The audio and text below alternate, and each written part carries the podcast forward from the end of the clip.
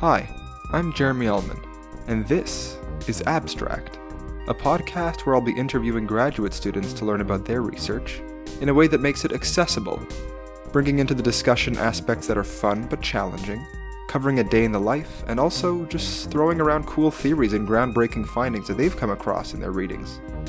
My goal here is to tap into the wealth of information swirling around graduate students' minds, culminating from months to even years of research and reading.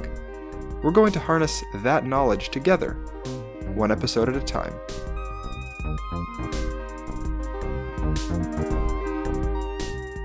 Before we hop into things, I think it's important to mention that our guest today, Austin Trudeau, is the second abstract guest to own a business so Austin's going to be able to bring some pretty cool insight into play in today's discussion. Of course, he's got his own research going on in his master's degree, so the experience that he has with business is going to be invaluable.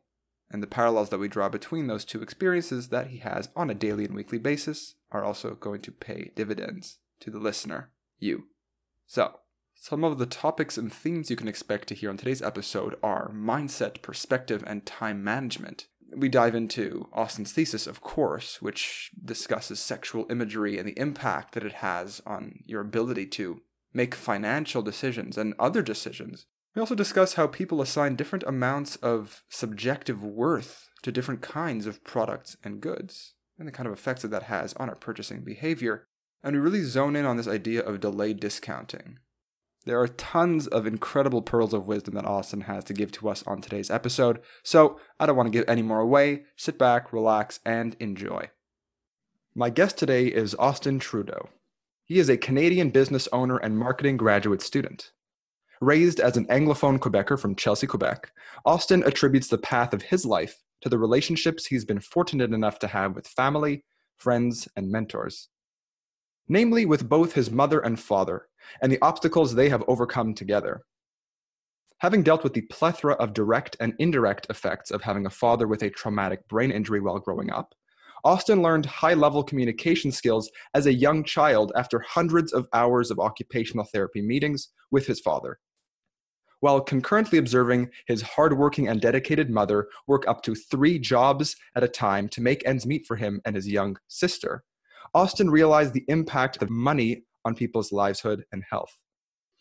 This led Austin to, at 19 years old, after having worked as a residential house painter for two summers to fund his education, purchase the painting company he worked for. Three years later, he has done over $700,000 in revenue and transformed over 200 homes in his hometown in rural Outaouais. Most notably, he's paid out over $250,000 in student wages to 21 hardworking and driven university students over the past three years. New this year in 2020, Austin has also taken on the additional role of coaching and consulting for five first time business owners in his industry, teaching them the ins and outs of how to launch and grow their first profitable business. After growing up in a unique family dynamic with a particularly dense understanding of human behavior and traumatic brain injuries, this led Austin naturally to further pursue the study of psychology, where he graduated on the Dean's List and is currently doing a master's degree in consumer behavior and marketing at the John Molson School of Business, right here in Montreal at Concordia University. His area of research focuses on emotional decision making in advertising. He, along with another PhD researcher at JMSB, are developing a model to effectively audit how effective an advertisement is at swaying one's decision making mechanisms using sexual imagery. In essence, they aim to answer the question actually, how effective are 90% naked, attractive models in increasing the likelihood that you buy that swimsuit? Austin is most interested in the study of how one's mindset, perspective, and time management ability ultimately determine their course of life. He truly believes that you are an average of the five people you spend the most time with, and he is truly proud to list his five. And now he's spending his time with us here on Abstract. So without further ado, let's welcome Austin to the podcast. Austin, how's it going? Not bad. How are you, Jeremy? Thanks for having me. Absolute pleasure. I, th- I, think the listeners should know right off the bat the reason why this conversation is happening right now, and actually why this podcast exists, is because about three months ago, I started listening to your podcast, and it not only inspired me to affect a number of changes in my own life, but also to start my own podcast and to start spreading knowledge in accessible ways, which is really what my own personal goal is in life. So I really, uh, it's really nice to hear you say that. It really warms my heart. I have had a few people reach out to me and say that you know they're actually getting something out of our podcast, which is which is great. And and you know the the the story of how that started is is actually quite similar to to why you know abstract is now a podcast. And I think that it it really it really does uh, listeners some justice to be able to show them how these things really come about because although while your podcast and mine relative to the podcast industry which is huge now and growing every day it seems like is seemingly small uh, it is very important to list just how things like this come to be because i think jeremy like it, it really really um, you know makes me reflect positively on my initiative that I had to start my podcast. The fact that I had an impact on on on any any impact of you starting this, which is great because I absolutely love this initiative of you interviewing graduate students about their research because there's so many interesting intellectuals that are researching so many interesting things that kind of just you know they get asked about things at dinner parties and they're there's like this mm-hmm, or with sure. your parents like i think a lot of graduate students don't even their parents don't even quite know what they're doing you know like, i would say so like, that yeah, pretty my, much applies to me yeah. Yeah and, and so like you know even your parents can't even explain what you're doing and i think that like graduate student to graduate student it really is important to really discuss why you're researching something and and what you're doing it for because usually the reasons why behind are so interesting right? And i love the fact that you know you've i've listened to the few podcasts you've released so far and i really appreciated that. And you know my podcast started as just a weekly accountability call with two other business owners that I knew in my industry because sure. we found that we were both we were all highly competitive and we needed that network to exist for us to like friendly compete with each other.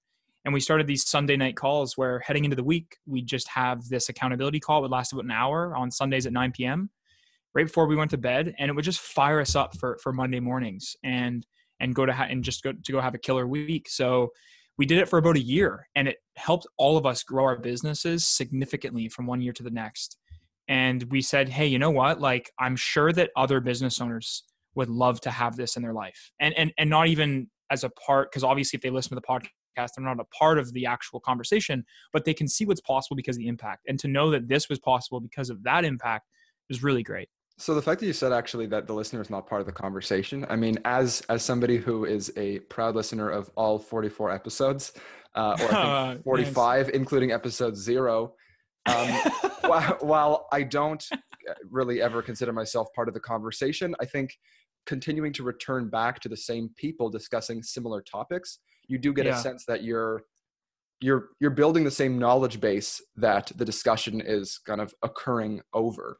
So sure. th- there is an element of immersion in that sense. So yeah, and For and sure. I've also seen that on social media. You in, and at the end of every episode, you'll encourage people to ask questions and to poke and prod and call you out for things. So that level of engagement Critical thinking, also yeah. helps. Um, so. Yeah, and, and, and that goes hand in hand with your platform because I think you know if you look up the reason for why universities began in the first place, it's for for critical thought and challenging ways of thinking you know and i thought and it was to make money because it's a capitalist machine. We need naked yeah, fill, fill, fill an auditorium full of yeah fill an auditorium full of 600 kids and have them all take multiple choice exams and then uh, yeah. No but I, I, think that talk 50000 yeah, yeah. I don't think a lot of yeah, Montrealers so, know this, but Concordia actually has a larger student body than McGill does. Not trying to compare yeah, for the sake of comparing, but it is. But it yeah, is. but to that McGill would say, "Well, we're more prestigious. We have less people, right?" So and Concordia can suck it. Yeah, exactly. Yeah, and you have done both, right? So you, uh, you, went from McGill to Concordia. So yeah. you can all you can answer that question, uh, Jeremy. Which one's better? Which one's better? Obviously, very very different experience as a graduate. Yeah, yeah. Apples and oranges. Yeah. So we shan't uh, compare uh, any longer. Yeah, and I think that like what I what I ask for at the end of my podcasts is not for people to like, you know, well if they do that's fine too, but like light us up in the DMs like, hey, you guys suck. Like this is a total, you know, diversion of what the topic was really meant to be spoken about. And like it's just the idea of that's never happened, but just to kind of share like it's the idea of generating critical thought and, and getting people to mentioning topics that are actually quite personal. And although we're a business podcast, we really don't talk a lot about business. We talk it's a lot about true. psychology, philosophy, ways of thinking, communication styles, expectation setting. And what I found in, in operating my business is really just that there's no more true saying than this, at least for me, when it comes to running a business. You are, or sorry, your business is a reflection of you. Like it, if you're an unorganized person, your business is unorganized. If you struggle with communication in your relationships in your personal life, your business will have poor expectations set with employees and clients. Like obviously that sounds very intuitive. Okay, well, you, you run your business. If you if you're not good at these things, then neither will your business. But yeah, as obvious as that may sound, it just expresses itself in different ways, right? So if you're unorganized and you have a messy room, then your profitability is lower, right? Like it, it it's just it's a matter of those things maybe not go synonymously right away, but they mm-hmm. directly lead to one another. And so challenging that way of thinking and also just talking about, you know, how to manage time effectively, how to set expectations with clients, and, and how to really just manage a good vehicle is, is really the, the basis of our podcast called the, well, it's, it's called the weekly call uh, mm-hmm. because it, it started out as a weekly call. So uh, like Jeremy's, we're, we're available on, on all the similar platforms. So I mean, and like abstract, I should say. So yeah, no, thanks for mentioning that, man. It's it's been a it's been a it's been a great go so far, and we're we're definitely Absolutely. just beginning. I would, so, I mean, as an as an outsider, just uh, to try and be unbiased. Obviously, you're going to talk your podcast up like it's the talk of the town, uh, which it should be because it's because it's great. But like you said, it isn't explicitly about business and that's partly why i like it is because i'm not necessarily business minded or immediately looking to run my own business, but there is something in there for everybody, whether it's uh, mm-hmm. discussions about Stoic philosophy or about uh, you know getting to the real estate market or time management. You know, these are these are things that might kind of strike interest with pretty much any listener, in my opinion, just across the board. There is one final thing that I'll say before we uh, before we slightly slide into the yeah. more research focused conversation, which is part of your podcast. At least from at the beginning, you spend a good amount of time I mean, not not half the podcast, but with with quite high frequency in your episodes, mentioning that people who listen should consider starting their own weekly call. And so yeah. that kind of like it was almost like subliminal messaging, where every once in a while, as a listener, wait a second, I'm supposed to do something. So there was this call yeah. to action yeah. where even if the listener's not part of the conversation, you're still kind of talking to the listener, saying, "Hey, like, don't just don't just sit and stare off while this plays passively into your ears. Think about what you're listening to try and affect the kind of change that we're trying to do in our lives. And it was, it was, it almost has this pseudo motivational, inspirational element to it. 100%. So speaking of motivation and, and inspiration, was there like one particular person who, I guess their their life path matches as closely as you could imagine to what you would want your life path to be, or at least someone who kind of led mm. you to hmm. take on this master's degree? So, from an academic standpoint, not really i i actually a, a lot of the basic relationships i had in my undergrad have if i'm looking back retroactively those are the things that the relationships i built in my undergrad were one thing uh, were, were, were arguably the most important part of of how i actually got to pursuing this master's degree because I actually have a lot of people like, well, mainly one person that actually introduced me to the people I'm working with in my lab. So I was sitting in. I mean, I'm assuming Concordia students listen to this podcast. So and, and, and, maybe sure. even yeah, and maybe even some psychology students. So I was sitting in uh, Psych 311, which is like the research methods two. So you have to take it to do a, a thesis in your undergrad level. And um, sitting next to a guy named Brandon, who I didn't quite know too well. And, and after a few classes, we got to know each other. We were talking about how he was in a lab already and I was like, oh wow, okay, well I'm already in, in like second year, I think, and I wasn't in a lab and I was Ooh. like, you know, are there any spots left in your lab? And Which lab was, was like, that? Yeah. This was Aaron Johnson's lab. It's the okay. vision lab at mm-hmm. Concordia. Mm-hmm. And he was like, yeah, so there is a few spots left. My supervisor is really great. And uh, I'll, I'll, why don't I just introduce you to him? And I was like, wow, that was altruistic of you. Like I, I didn't expect you to do that at all. And so huge shout out to Brandon uh, Nichols because he's just, you know, huge thank you to him. I, I, don't think I would have had the relationships I had in in academia without that conversation that day in 311. That's so, great. Yeah, and then you know the next you know the meeting that I had with Aaron initially, you know I, I thought it was almost like I, I, wasn't sure what it was. It was like, is this a lab interview? Is this a job interview? Like, like what, what do I what do I do? So I just like showed up. I had like my resume. you put it in his face. Like, yeah, and he was like, he's like, I, just, I don't need that. Like, I'm just here to talk to you. I want to know you. And I was like, okay, cool, cool. Uh, and Did you then, shred the resume right in front yeah. of him? Okay. yeah. yeah, yeah. So then I just we just chatted for like 50 minutes, and he just sat down and he's like, you know, wh- what are you interested in? Like, what do you want to study? What do you Mhm. want to research? Why would you ever want to join a lab?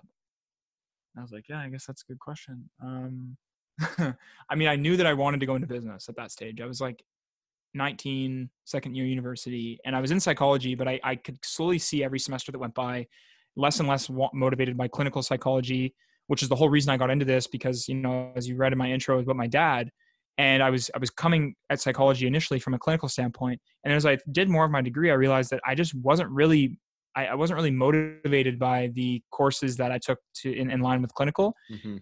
And uh, the more I took around organizational behavior, and I took a, an elective at John Molson in marketing, and I was like, oh, okay, yeah, I, I can, I can totally see myself doing that. And I took an elective in management, and then, you know, just in, in, in sort of personal finance and accounting, and then uh, organizational behavior, and then okay, well, okay, now I've already got like all these courses, you know, I got, I can't, I can't take any more electives at John Molson, uh, and then Totally flipped the dial At the- there. you were at the business psych. school yeah and then but then i was sitting in that meeting with aaron already having completed like maybe two or three business classes and he asked me what i wanted to research and i was like well i, I know you're not in the business school but i really want to research uh, business and, and marketing and, and aaron's like okay well we work directly with the marketing department at JMSB because they do a lot of research with vision What? science with vision science right like with with product perception product placement sensory re- a lot of research on sensory and um, uh, you know sen- sensory perceptions of products and making sure that uh, they can use the right facilities to actually research what they want to correctly with using Mhm. you know the vision lab at concordia and the psychology faculty had all of the you know vi- um, you know eye tracking software to be able to conduct these experiments in marketing vi- at a, at a high degree uh, of reliability right? So it was very interesting that relationship because i would have never predicted that that would even be a thing. And so he just pulled this out of thin air.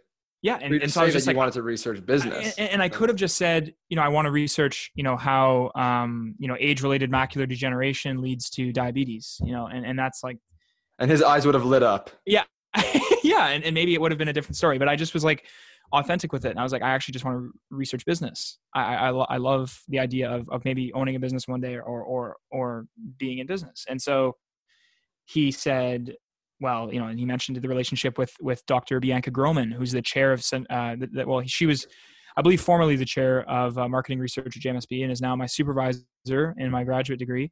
And so, you know, we right away partnered on a project. I was like, a, you know, the undergraduate role.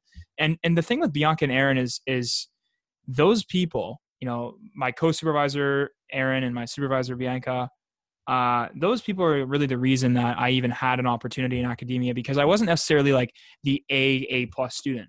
You know, I had like a good GPA. Like I wasn't on the dean's list. means. What's going on over here? Yeah, I, at the end of my degree, I graduated on the dean's list, but at the time, I really wasn't a dean's list student. Like I graduated on the dean's list, but I, at, Mhm. at the end and then like the, the early and mid stage of my of my career, like I really my academic career, like in my second semester of um of university, I got like a two point eight GPA, like my my winter semester of my first year. So I was just like living in res, wasn't a great student, right?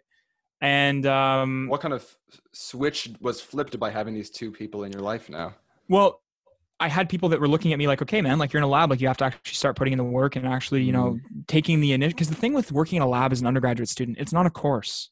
It's just the initiative that you take to be involve in involve yourself in projects. So you're adding work to your plate every week, and, and the more that you right? bite off, yeah, it's volunteering work, and you're volunteering in the lab. So you're adding work to your plate, and it's almost like I realized that I was in a friendly, competitive atmosphere in the Vision Lab, right? Like there's so many intellectual people there that were taking on. I, I went to the first lab meeting, and there were people raising their hand to take on work. And I was like, this is amazing. This is like the, the amount of, th- these are the people I want to hang out with. This is You know, amazing. like- I don't have to do anything. They're just raising their hand toward me. this is the this is the best lab ever. Yeah, yeah, yeah. So I was like, these people, these are the people I want to hang out with, you know? And so I did a That full didn't project affect- on my own. Your ability to get into a master's, the fact you didn't have a thesis, just for listeners who are it, in their it- undergrad. It, was, yeah, and that's a great question. So I know Concordia is a bit unique with this honors specialization setup, and I know that that exists in a couple different faculties. I know, like for sociology, psychology, and I, I'm sure a few others that I'm missing here have that kind of tier where it's there's a major, it's like takes up 42 credits of, of that concentration. Then there's a specialization, which takes up 60 credits, and then there's the honors, which takes up I think 66. So if you're in a 90 credit degree in Quebec, or 120 credit degree as a, as a Mhm. non-Quebecer at a Quebec university, essentially the more specialized you are you need the higher grades to get into that concentration. However more of your degree is reflective of the discipline you're trying to study. So as an honor student you have like all the psychology classes you could possibly take plus three i believe uh, classes around your thesis. And as a specialization student you don't have those additional seminars but you still have to actually write a thesis and do a full project. So right. I still had to on on paper when i submitted theses or the thesis uh, i still had to compute that and and and, and write all of that so and and, and do the whole project. And this is where Bianca and Aaron really came in huge because you know they let me you know reserve the testing facility at JMSB and really run my own experiment as an undergrad. Mm-hmm. Like it was it was it was truly truly a, a huge leap for me to be able to like design my whole study from the ground up you know, and, and, and be consulting with like really highly decorated academics in the field of decision making, emotional decision making, and and delayed discounting, which is the paradigm we use to measure the difference in decision making mechanisms. And those two people have supervised in the supervisor position, like just totally the relationships I had with them were just so responsible for even thinking that a master's degree is possible. Because I'll tell you this, coming out of and especially even coming out of high school, like I was not a kid that would have done a master's degree. Like I think that it just wouldn't have worked if you would have asked me, like, "Hey, would you have gone to graduate school or done a master's degree?" I, you know, I think it wasn't that I was not necessarily a good student, but I just didn't think that, you know, for me, this master's degree was just up on such a huge pedestal. Like even even with who put it up there? Was it me for sure? it was me. Yeah. like, what's that? Hundred percent, it was me. It was totally, totally just a story I was telling myself. Good. Right. Okay. You know, now I'm halfway through uh, my master's degree at John Molson, and Bianca's my supervisor. And I was actually just emailing her and Aaron this afternoon, and kind of just trying to figure out what what a what a master's thesis is going to look like in a COVID nineteen world. So. Uh, do you still have all of your experiments to run, or, or like some experiments to run? Yeah. So it really depends on the subject that we're researching in our in our in our in our area of of, of uh, expertise, I guess, in marketing. Like, because because you know, marketing theses can be so so different, just like psychology, right? For like, sure. Yeah. Brandon just did his thesis on the impact of packaging and how like visual complexity of packaging influences consumer behavior, right? Like, mm-hmm. so that is so different from my thesis, which is how advertisements with sexual imagery impact one's ability to discount spending their money. Let's hear that one more time. How advertisements with sexual imagery impact one's ability to discount spending their money. I would love to start kind of diving into some of the terminology that is really at the foundation of your research. So something that you yeah. you've already spoken to me a little bit about your research and we actually did come up with a whole project together. I guess the the phrase that comes to mind when I think of your research is delayed discounting. So I would love if there's anything that our listeners can take away from today, yeah. Eh, apart from the fact that well, there's there's already been so much that, that has been said. How would you describe delayed discounting in terms of a phenomenon in a way that anybody, even my Hungarian immigrant grandparents, could understand? okay, Mr. and Mrs. Ullman. Uh, let's let's look over what delayed discounting means. So, at a very basic level, in order to even start to explain delayed discounting, you mm-hmm. have to at least understand that from one person to another, person A might assign a different amount of subjective worth to a product or or an item or an, or a physical thing than somebody else, right? So, mm-hmm. individual this water bottle. Yeah, very easy to understand. Of course, like you're not going to think equally across a species that right. every single object is worth the same. Okay. So in and of itself, people have different what's called what delayed discounting calls subjective value or psychological value. Right. So sure. I have a different amount of psychological value for uh, this iPhone than you do, maybe. So it wouldn't be the exact same, right? Screw iPhone. And what del- yeah, what? Screw iPhone. I don't. I don't like iPhone. I hate iPhone. Yeah, yeah. Let's get into that. get the iPhone out of my face. I want to see the iPhone. Yeah. There we go. So individual difference. So, uh, yeah, exactly. Prime example. Now, what delayed discounting does is it just adds another parameter to that conversation, and it's the parameter of time. So, if I said, Jeremy, would you rather have one iPhone now or seven iPhones in two years? Neither. um, maybe you'd rather have fewer iPhones, so you would you would you would actually it, the the question wouldn't be tailored to you. Wait, sorry. Um, but again. okay, yeah, so would you rather have uh, one iPhone now mm-hmm. or two iPhones in seven years? Or maybe I mixed up the variables. Sure, sure. But yeah, so it's just the idea of would you rather have this now or more later? Sure. and this is often referred to as like the the classic Stan um, Stanford. I think it was Stanford. No, it's not Stanford. Harvard, maybe. Uh, the the marshmallow experiment. okay. So, like the, the the the kids delayed gratification exactly. So it's it's kind of in line with that where you have you know one now or or, or a little bit or an X amount now Mhm. or more of that later. Right. And so when you ask somebody upwards of 20 of these questions in terms of variability, right? So then, you know, Jeremy, if I said, um, would you rather have one marshmallow now or four later? And then, you know, you say, I'll have one now. I go, okay, would you rather have one now or five later? And I keep going and going and going Mhm. until you change your mind. What's later? And I, I ask you, That's what I want to know. well, I want to like if I say, you know, so I can I can change two variables, right? I can Right. change the amount I'm giving you and I can change the time delay. Perfect. So all of that encompasses what delayed discounting really aims to measure, which is how people change their mind about anything given a subjective value and a time parameter. So it's about really weeding through the the mess of of data where you try to really understand when people flip when do people actually change their mind about something as a function of how mu- how many how much they're getting or how soon or far away the time delay is. okay, and wait. once I you have a question.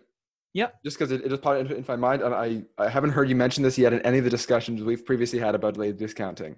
You're hmm. talking about giving me something and giving me more of something over time. How do people, maybe you don't know the answer to this yet if it's not along the lines of your research, but do you know how people would react if the if what I'm giving you is actually something negative? So, for example, would you rather wait just wait in this room alone in a dead silent room for 10 minutes now so it's funny you or say that. for an hour in 2 years from now? So it's funny you say that, Jeremy, because while I might not necessarily give them that scenario where it's like a negative situation to be in, I am asking people as a marketer how much money they would spend. So I am asking people, would you rather spend, hmm would you rather incur Okay. a cost? So this is what my thesis is really on. So would you rather incur a cost of $50 now or $100 in two years? Right. This is basically just like, you know, how much So, interest are you willing as a pay? marketer you have to study both. You have to look at the reward of the product but you ultimately want to study the financial decision making too because this product doesn't come for free right? So Not an iPhone, you want to make sure, for sure. nor does an android unfortunately but let's not get into that. Yeah okay. Um however you have to look at both sides of the coin as a marketer right? So it's again walking through this path of how much money are my consumers willing to spend and how much do they think our product is worth? And so the pricing aspect of marketing is very important as well and and um, it's probably one of my favorite topics about actually studying studying like the financial decision making as a marketer that's that's you know my why for for studying marketing is financial decision making and how emotions can can sway that mechanism Mhm. so just getting back to what you aim to accomplish with delayed discounting Yep. Is you're aiming to ac- accomplish by asking you, you know, if I asked you about uh, marshmallows and, and the difference between how many you'd want now, or sorry, one now versus h- however many later in a given time delay to make you change your mind back and forth. Mhm. Once I find that sweet spot, which is unique to you, that's what's called your indifference point. So Mhm. you're now at a point where you're indifferent about either option and that is where marketers need to know where that point is for a certain mm-hmm. demographic psychographic and segment of the market so Okay, so we're trying like to really- everyone's got their own unique threshold for when Yep. they're really willing to make that switch. and that's why you you know you naturally find these segments of the market between you know luxurious goods more for more goods less for more goods like you know anybody that's listening to this podcast that's taken a intro marketing course you know all of these terms right like uh, am i offering a more for more service? Am i a hilton hotel where it's very expensive but i'm offering more? Am i a less for less like a ramada in uh, ec- economy where it's cheap but it's pretty The Yeah, barbecue doesn't work and the pool's closed and uh, yeah. Yeah. Got a few 20 a cockroaches in night. the closet. Yeah. you. Oh, and so yeah. Yeah. You got an iphone waiting for you there. It's just holy um so yeah. Um anyway so it, it's the idea of understanding where this financial decision making really changes for you. And and you know you can see how the clientele just by virtue of the demographic of people that would go to a hilton versus a ramada economy are different. You know, you wouldn't get the the the C-suite executive trying to find the next Ramada economy, right? And you wouldn't see the person that is um, living in a uh, lower income part of a neighborhood try to really find a uh, you know if they're traveling try to stay at as many hiltons as possible right? Like so now as a marketer you can you know you can use the you know the demographic insight in terms of who you're studying for what product and and and, and having this insight of financial decision making as well as how people change as a function of their delayed discounting what's called their log k value or their parameter and, the, and their and their hyperbolic curve because essentially Whoa, as you slow down, my friend. okay as you as you so so let's just Yeah, call yeah. let's just call the data i get on you your your curve and and your curve, cool. independent curve of just because you answer 30 different questions about 30 different scenarios around how Mhm. many marshmallows and how much time delay and i'm able to sort of plot all those decisions onto a, a, graph a curve, and sure. turn it into a parabolic function and that gives me a little bit more of insight in terms of how your decision at this end of the of the of the curve would change hyper it's hypersensitive to this area but you're really flexible when it gets into the into the higher amounts of time like for you maybe after 5 years there isn't as big of a difference in psychological value when it comes to time between 5 years and 10 years but there's a large difference between 3 and 5 years right so basically that's the why- axes here though the axes are time on the on the horizontal x-axis and amount Yeah. on the on the on Yeah. the y-axis No, it's actually subjective value on the on the y-axis. It's how much Subjective subjective value. value you have over time. so where does Because the the amount marshmallow- go. Um, the, the amount is in the scenario itself. So if I'm asking you how many marsh like would you rather have one marshmallow now or seven in a week? It's always the same anchor point of the first question. So it's it's never going to be two now versus seven in a week. It's Okay. always one now versus X at a given time delay, right? So it, it sure just starts. okay So I, I never change the pre like the anchor Yeah. point. so basically just, just So- so i can fully get this then Yep. the y-axis is essentially kind of like um almost like marshmallows per amount of time is the unit Sure, no? you could think of it that way. Right. Yeah, you could think of it. i just want to make sure that we accounted for the number of marshmallows that's what's worrying i don't want any marshmallow So left it- behind again, you know, sometimes arguably the deeper I get into thinking about this problem of subjective value and psychological value that changes obviously on a subjective basis, you really start to give yourself a headache, right? Because you understand that, you know, while Jeremy and I might differ on the subjective value of a marshmallow, we obviously differ on the subjective value of an iPhone and a thousand other more things. everything else yeah And when it comes to what a marketer's job really is, is it's to develop a model that allows companies, large companies that invest billions of dollars every year into their marketing and advertising to be able to actually know what they're doing. Think about what that really means, right? Like, you know how much, you know, how much money companies like Coke and uh, Coca-Cola and PepsiCo pump into advertising and marketing and I don't even TV space and airtime? Yeah. And do you know how much, you know, how much they would also need to invest in models to measure the performance of that? Because while you know that if you release a commercial on the Super Bowl airtime that your sales might go up, you you want to know why they go up. You want to know was it Mhm. the was it the sexual attractiveness of the people in the ad? yeah Was it the fact that, you know, uh, a Jenner sister like opened a opened a uh, a, Uh, a- Pepsi. well, I, yeah, it's just like the most controversial thing, yeah, right? yeah. But Like, like, need to go. This it- is not a political podcast, but yeah, yeah, yeah, yeah, yeah. Jeremy, edit this out. We don't want to get flagged. yeah. Uh, but yeah, so it's just the idea that like because then you know what's funny is that you know ads like that that cause so much controversy still creating brand awareness, right? And maybe not maybe not the brand awareness you want, but you know your sales might still go up.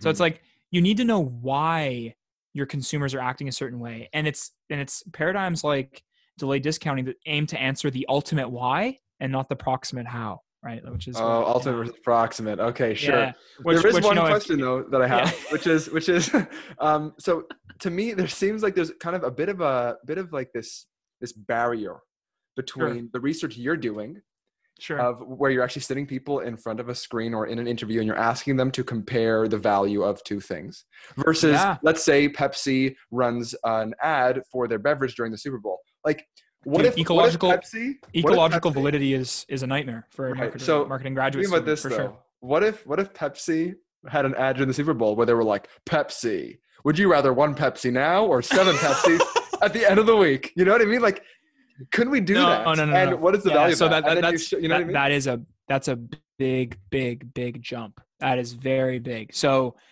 this is and this is what i think this podcast really aims to get at is it's addressing this gap right because yeah. in order to study things- this? in order to study things in academia what do we need to do we need to break them down to the most smallest fundamental things that we can manipulate Mhm. right we need to take we need to take a little bit of this whatever this means in terms of psychological value product x and we need to manipulate it with a variable that we know to be influential and delay discounting which is time.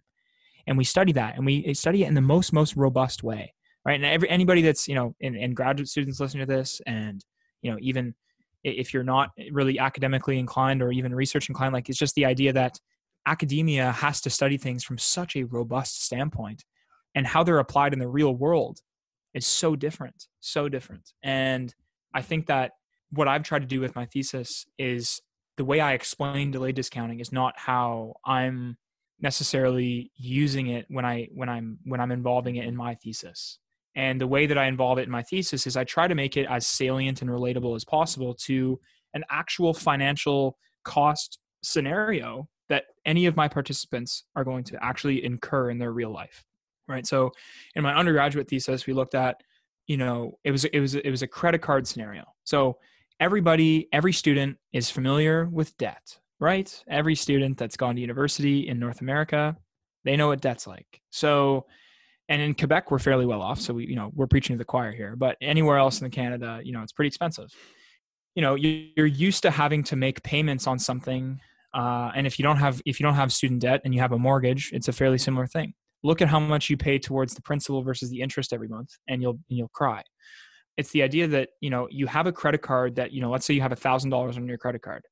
You can either choose to incur a cost uh, a smaller cost now or a or a larger amount later. And this is playing exactly to the whole 0% down don't make any payments for 36 months.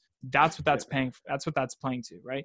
Would you rather incur this amount now or that amount later right? And so that is the financial decision making cost that consumers are a lot of the time presented with Okay. right and so I've seen that before. I'm not asking- with cars, zero percent Yeah. APR financing, whatever that means. But what's the catch, Austin? What, What do mean? happens after 36 months?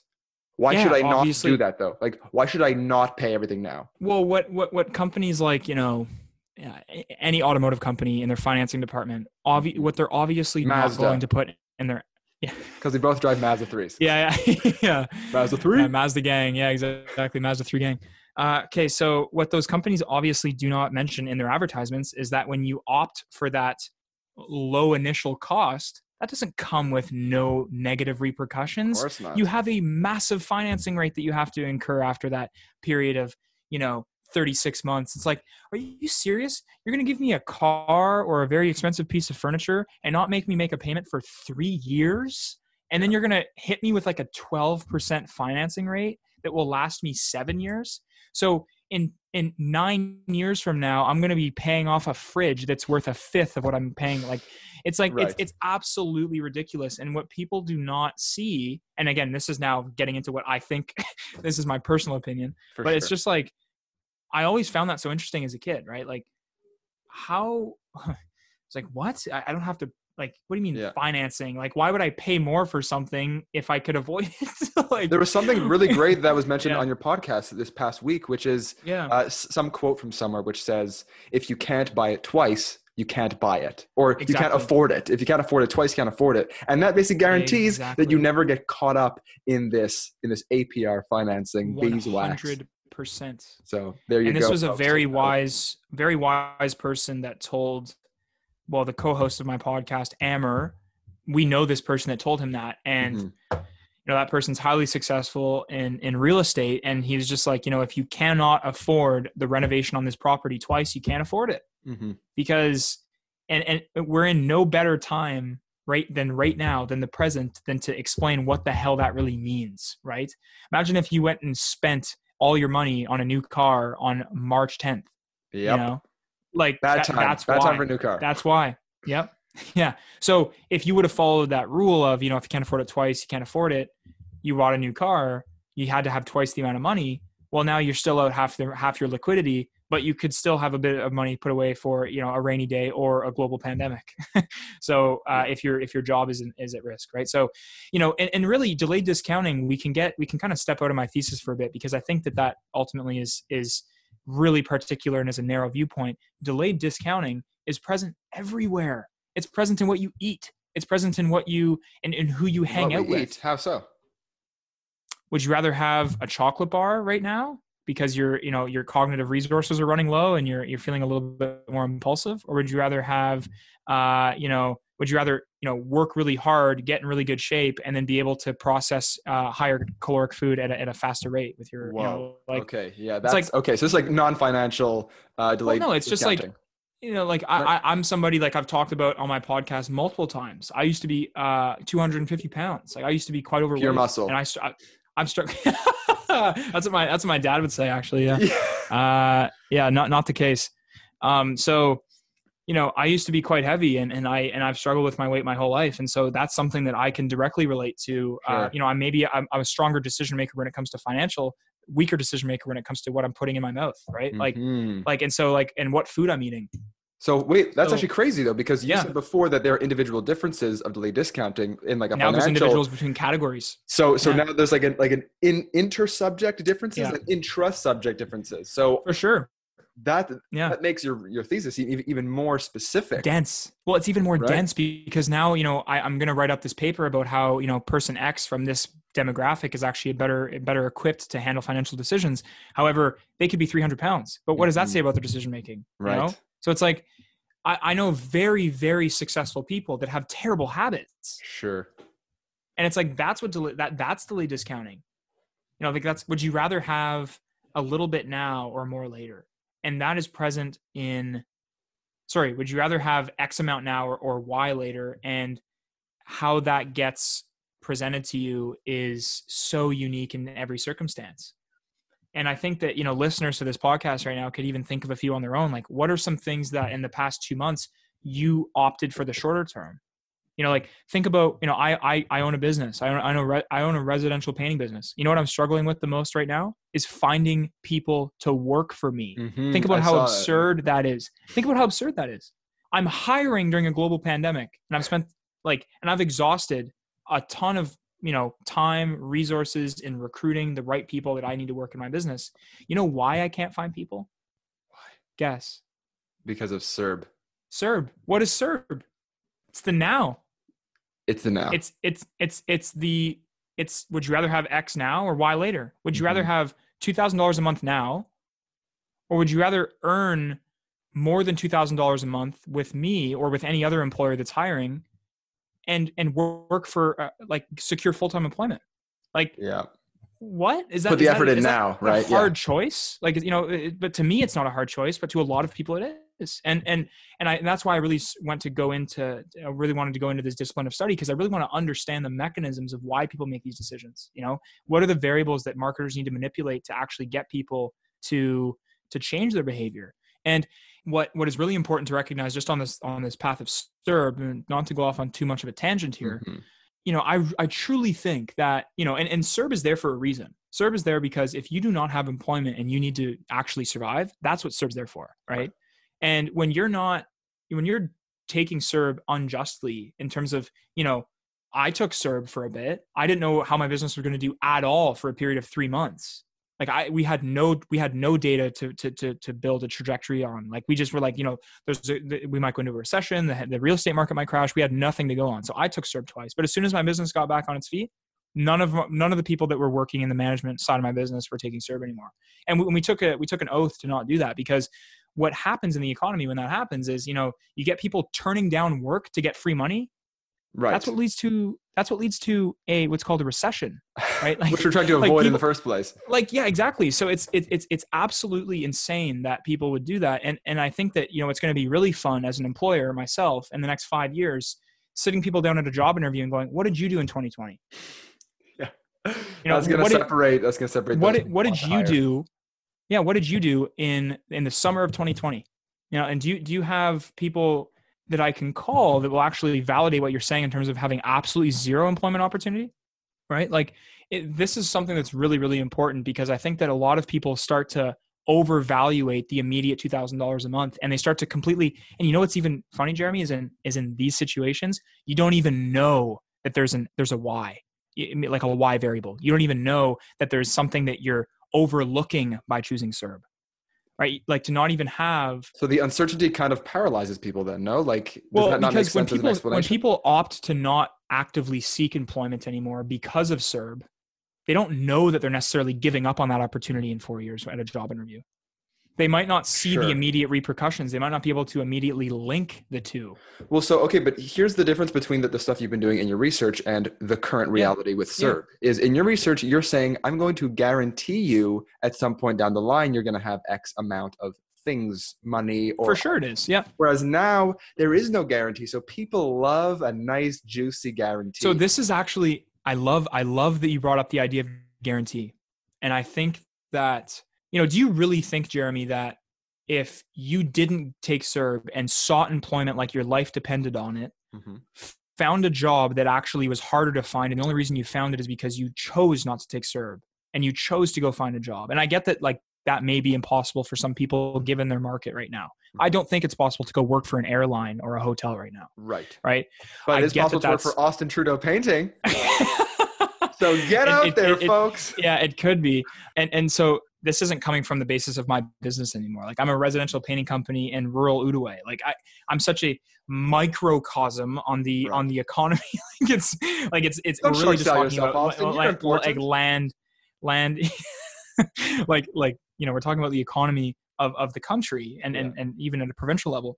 You know, it's like you can't even start to link the two together. And so, you know, what you end up getting is someone that thinks oh, there's no guarantee if I don't take the CERB. What am I going to do? I completely agree with you. There is zero guarantee that what you do. However, this kind of touches on the end of my bio that you read, mm-hmm. right? Is Austin truly believes that is or is fascinated by the study of how one's mindset ultimately determines the course of their life. Right. Right. Mm-hmm. If you believe that there's no guarantee, and this might sound a little bit kooky to some people, okay? Like this is this is really some I guess more so along the lines of philosophical uh, thinking and mindset training is like if you really do believe that if you do, if you don't take CERB that you're going to completely end up in a just a zero net negative situation, mm-hmm. then you will. Like okay. if you believe that, you're not going to go and actually seek employment like your life depended on it and like you actually were trying to make a difference. But if you actually worked because the difference now as an employer that you have to realize is you're you're competing for not two thousand dollars a month. You're competing for the delta between what you pay them and and the and the two thousand, right? So if I pay yeah. if I pay painters three thousand dollars a month, they're really only earning a thousand because they can get two for free. Ooh, ooh okay, right. Okay. I mean, that's so that's that's something that they're working eighty hours a month.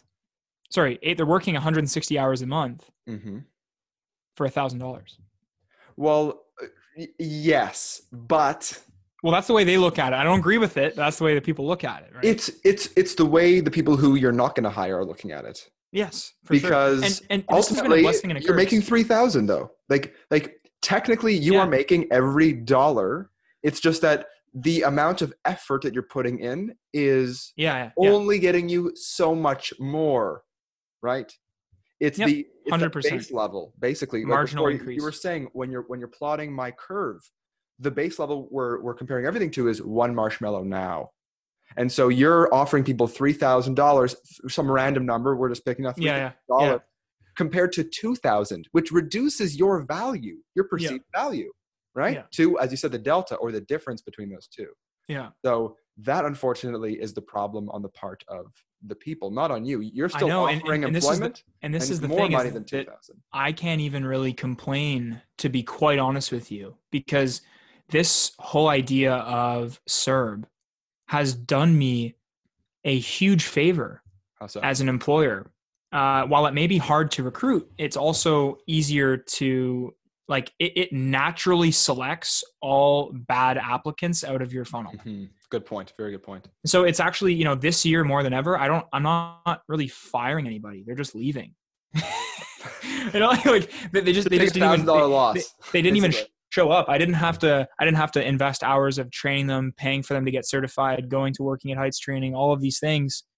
And then it's a net negative activity for everybody because, you know, they just end up being a really bad employee and and right. I have to let them go. Or, or and I would say that's actually quite a rare circumstance. However, that has happened before and it hasn't happened yet this year. The people that I've hired have been amazing, but they are about seven times harder to find.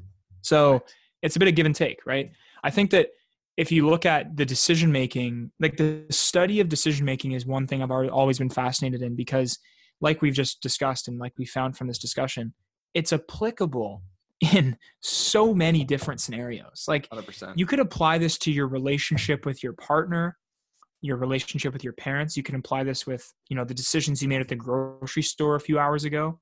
Like mm it's so so so applicable and i think that uh, not, i guess not applicable uh, diverse in terms of its effects right right the, the the, the i get that the um the situation of a marshmallow is not applicable but the idea of the phenomenon yeah. yeah yeah yeah i hope that that kind of provided some insight into what you know the research that i'm doing aims to accomplish and kind of why it's you know that, that that's really my why. It's because i i, I kind of operate there's you know two different sides of my life really and one of them is uh, day-to-day operations of a business that exists in the world and the other side is is the uh, academic side of, of conducting research where i'm aiming to you know study things very profoundly and very specifically to the point where i can manipulate and change minor variables and observe the resulting difference in the the, the behaviors of participants and so you're actually having, in a very unique position. Sorry. Well, that's what I was going to say is, is I have both of those things. And that's really what I think it, they go hand in hand because I think a lot of people do one or the other and it really yeah. leads to a large disconnect between the what, what, what business students are studying and what actually gets practiced in the real world. And i think that this is why you have more and more people saying oh I, I did my degree in x but i'm doing y totally unrelated. Or even people that say i did my degree in x and i'm working in x but i'm not using anything i learned. Like right. that, that that's that's, that's what makes me want to that's what makes me want to run through a wall. Is like imagine you spend four years and thousands of dollars of your time and money and you know you just and you you learn you know you work your off you get a degree in psychology you know and then you go and get a and then you go and get a degree uh, or then you go and get a job as a well psychology is highly generalized but you go and get a job let's say as a um, painter for austin painting business no, no. As as a, as a as a as a manager at the um, I don't know. Let's say you're a manager at a high end restaurant. Okay, okay. so you're ma- you're actually you're actually responsible for managing people, and your degree was in psychology, human behavior. Mm-hmm. And are you using the direct things that you memorized from that textbook? No.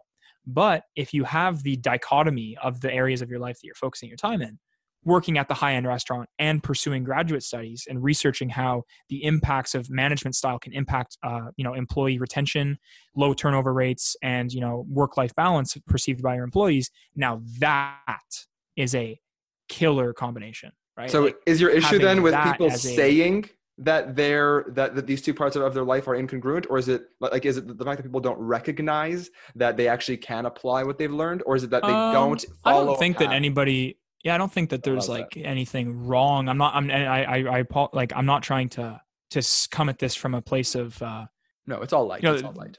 Yeah. yeah well, there, there's no. There's no reason to say that somebody that pursues and spends all of their time in academia are doing things wrong. That's that's not what I'm saying at all. No, no, no, for sure not. And that's not what I'm saying. Like you know, some people that, you know, I have this. I have this debate with my friend Brad uh, who I grew up with, went to elementary school with, known him since we were kids, and we just took completely different routes in our life, right? Like I went to university, the typical, you know, academia route, and it was only when I got into business once I was kind of ending my my uh, undergrad, and he really just, you know, went to high school and then worked a bunch of different jobs and ended up finding something he's really passionate about which is cooking. And he's now you know a very skilled cook and and is and is so so obsessed with with and, and, in a really good way, you know, wine pairing and food and cooking. And he makes the uh, most amazing meals for our friends. And when we gather, it's just, so it's such a treat to have to have Brad cook for us. And Mhm. you know, he just we always debate this. Is he's like, oh, you know, the classic debate is like, you know, Austin went to university and wasted his time. you know, like oh, you He went and memorized all those. Yeah, yeah, exactly, exactly. And he went to he went to university. He memorized all those textbooks, and you know, he got a bunch of those grades. And every time I talk about you know behavior and psychology, he just goes like, you know, blah blah blah, like you know, you're regurgitating that textbook Yeah.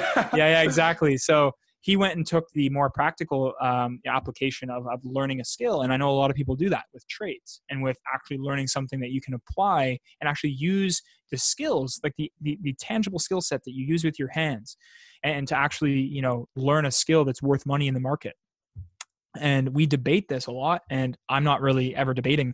I, we're, and it's it's not really debate, it's just conversation. But it's it's the idea that there's nobody really doing it wrong. It's just the idea that by virtue of just being present in those two different areas, you know, having a business, going to school, gives me peace of mind to know that there are disconnects between those two and, and to, to be aware of them. And, you know, have I, I, I've definitely applied what I've learned in my research and my results into my business. And I've definitely learned, I've definitely applied what I've learned in my business in terms of real life action in the field, managing people, meeting clients, selling and marketing my business and, and to teach me how to do things better and, and, and to bring up critical discussions in my seminars with my peers. And, and you know hey i did this and this worked for me and i'm a residential painting company and i have people in my seminars that you know work for cigarette companies and they're they're they're, they're advertising cigarettes which is a highly regulated you know thing now. Isn't that illegal? have other people. Yeah well now is. Yeah. And at, at the Okay. time when we were in the and when we were in the seminar it was it was it just became illegal. And Oh, um okay. and so it was a really interesting discussion. Anyway those discussions are so much more critical uh, because of the experiences you have. And i would just challenge anybody that's highly invested in academia you know like because because i used to look up like and i sorry i didn't used to i still do. As, as a kid in university at, at 19 18 i was like man i can't get that 4.0 i can't get that a plus in every class. And i knew people that could. And to those people i'm just sharing that you know i had what i thought was a lower advantage in going to graduate school because I didn't have that.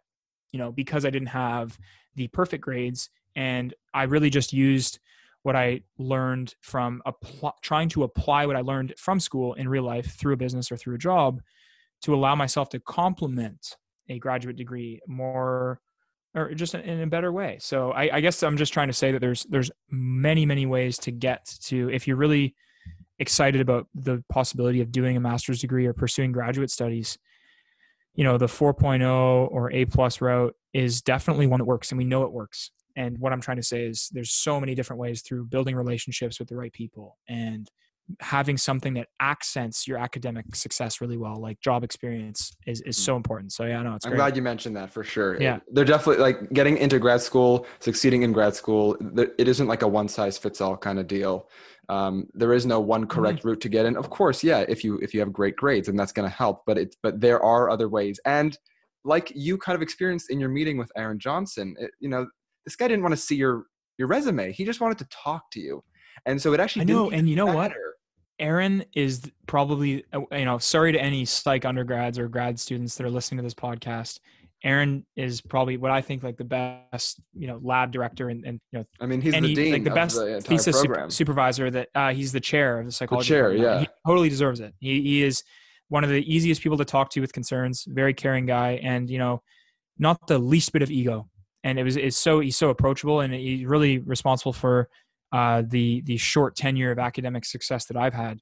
And you know, I think that um, Aaron actually has a PhD in engineering. Really, Yeah, PhD. Like, wh- what did he do before that? So he was studying engineering and, and he actually, you know, I'm actually not going to answer this because I know I can't do it enough justice. So I think Okay. we're a you're a going to have to get Aaron on this podcast or b actually just ask him when you see him in the hall whenever You we could pull a Brandon for me and connect me with Aaron Johnson. Yeah, yeah, yeah, I will actually. I'll pull a Brandon. Yeah, I'll connect you guys. I'll set up a meeting. Bring your resume, man. Make sure you do I that. shan't. Yeah. yeah.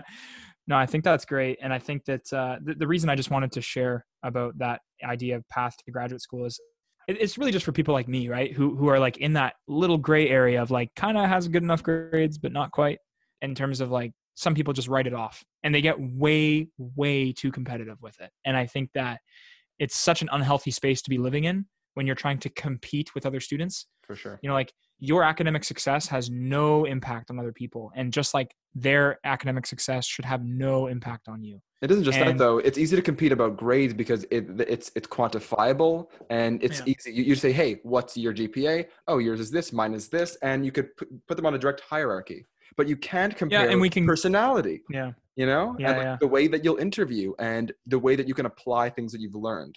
So Yeah. yes, compare yourself, but there are so many dimensions that you can't actually do that on in a in a realistic way.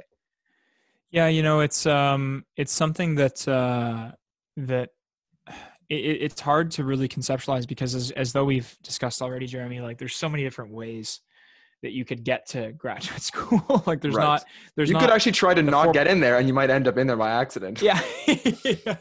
if you've got if if the stars Yeah. are aligned it, for Yeah. sure there are people that you know who who like uh, go back to grad school once they've already had tons of work experience like you're saying sometimes that actually is what you need Hundred percent, man. I've, I've sat in class with people already in that situation. There's so Yeah. many different ways. for sure And Yeah, uh, I, I I released. I know that you've listened to it because I know you're an avid listener of of our of the weekly call of the podcast that I do. And uh, the the one of the most recent episodes was about the need to impress.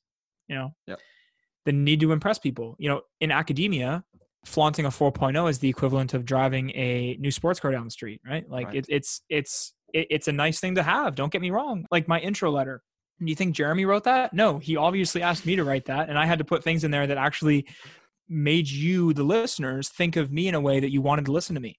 You know, and I could have said, you know, you know, Austin used to be 250 pounds, struggled with his weight, and used to be somebody that didn't quite think he was capable of of going to graduate school, and uh, and you know, I and and and coming at from from from that point of view, I would have been maybe perceived as more authentic, but definitely not somebody more legitimate. Uh, th- there's the way to market yourself uh, that that that can definitely impact the way people perceive you. Yeah, yeah. Talk about your So- weight and your past especially the negative parts of your past that you that you Yeah. maybe resent to a certain Yeah, degree have overcome For sure. that's the trick sure. There is a question that i like to ask because honestly i'm sure that we could chat about anything from a to z Oh man, yeah. but what i do want to ask question that I've asked to all of my guests so far, and it's what I'd like to finish this off with. For sure. um, Which is, how would you describe yourself as an academic in one word or phrase? And how would you describe yourself as a non-academic? And this could be just as a person. Oh as wow, that's an And- amazing question. How congruent are those two things? Mm, what a great question. I love that you asked that to all your your um your interviewees. How would I describe? I'm gonna try to do the one word because do I think that's more impactful. Yeah. Mhm. Um, as an academic, I would say I'm always coming at academia, especially in my readings, from a highly skeptical standpoint. And it's not, uh, and it's not, it's not negative. It's really not negative. It's just about challenging the way people study things academically, because I, I I'd like to think that I have a semi decent understanding of how those variables interact in the real world, and I get that it's nowhere near where it can be. But that's how I like to view research. Is it applicable? So I'm I'm, I'm always coming at it from a skeptical viewpoint. Okay, that's the word in skeptical. a- skeptical, yeah. Great. Mhm. The um, oh, this is a really self-reflecting question because I'm I'm realizing how oppositional these words are going to be. That's that's great. Uh, whatever it is. yeah, it. yeah, yeah. No, that's an awesome question, man. Um, Unless the word's gullible, I, I think you're good. On the Yeah, academic side. um, and from the non-academic side, I guess you could say I'm hmm highly uh like in my life as an academic or as a non-academic, how do I view what myself? in the same way that you selected the word skeptical, the way that that Yeah, defines you as an I academic. act skeptical, and in a non-academic standpoint, I act um I wouldn't say that you act skeptical, but but when when it, when the when the environment presents you with information, your immediate reaction is skepticism. In the real world, when you interact with in the environment and with people, your initial reaction is, or at least like kind of the the the overarching uh, mental state mindset. Maybe you could think of it that way. Your mindset, you're really interested in mindset, is skeptical in academia. In real life, what's your what's your mindset? Um, I'm. I the, the word that comes into my head that I really don't think I, I'm I'm I'm hesitant to say because I don't think it's necessarily a, a an accurate representation, but Yeah. optimistic. And the reason I say optimistic is because I when I meet people uh, through the like if we're talking about you know academia and then non-academia, which I would see as more so my professional experience or or, or job experience or with my business is uh, I'm optimistic about the results I can get given what I've learned or given given the people I have on my team or the people I'm working with. So I'm Mhm. highly optimistic with the results I'm able to achieve with you know what I've learned in, in my industry and and what uh, and, and the people I've hired and trained and, and how capable we are of going to get a good result. So I'm actually really I- happy I- to hear that you chose optimistic because uh, earlier in your podcast you mentioned you had a lot of trouble with with trust, and Yeah, that man. to me would Yeah. totally impinge on your optimism if you couldn't even trust people to. No, you know what? You know what? You know what? The it's it's very very counterintuitive. And as I as I I I gave away fifty percent of my business to my co-owner now, who's amazing, and he manages all things production, everything relating to production of work and and all that.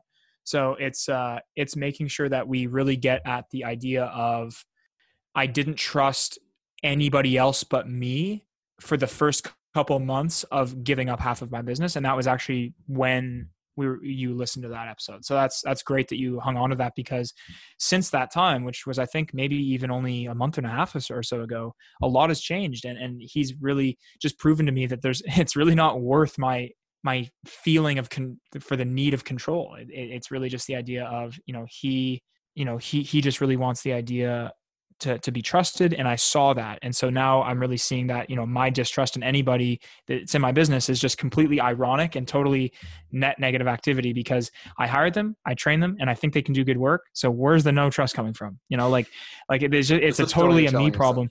Yeah.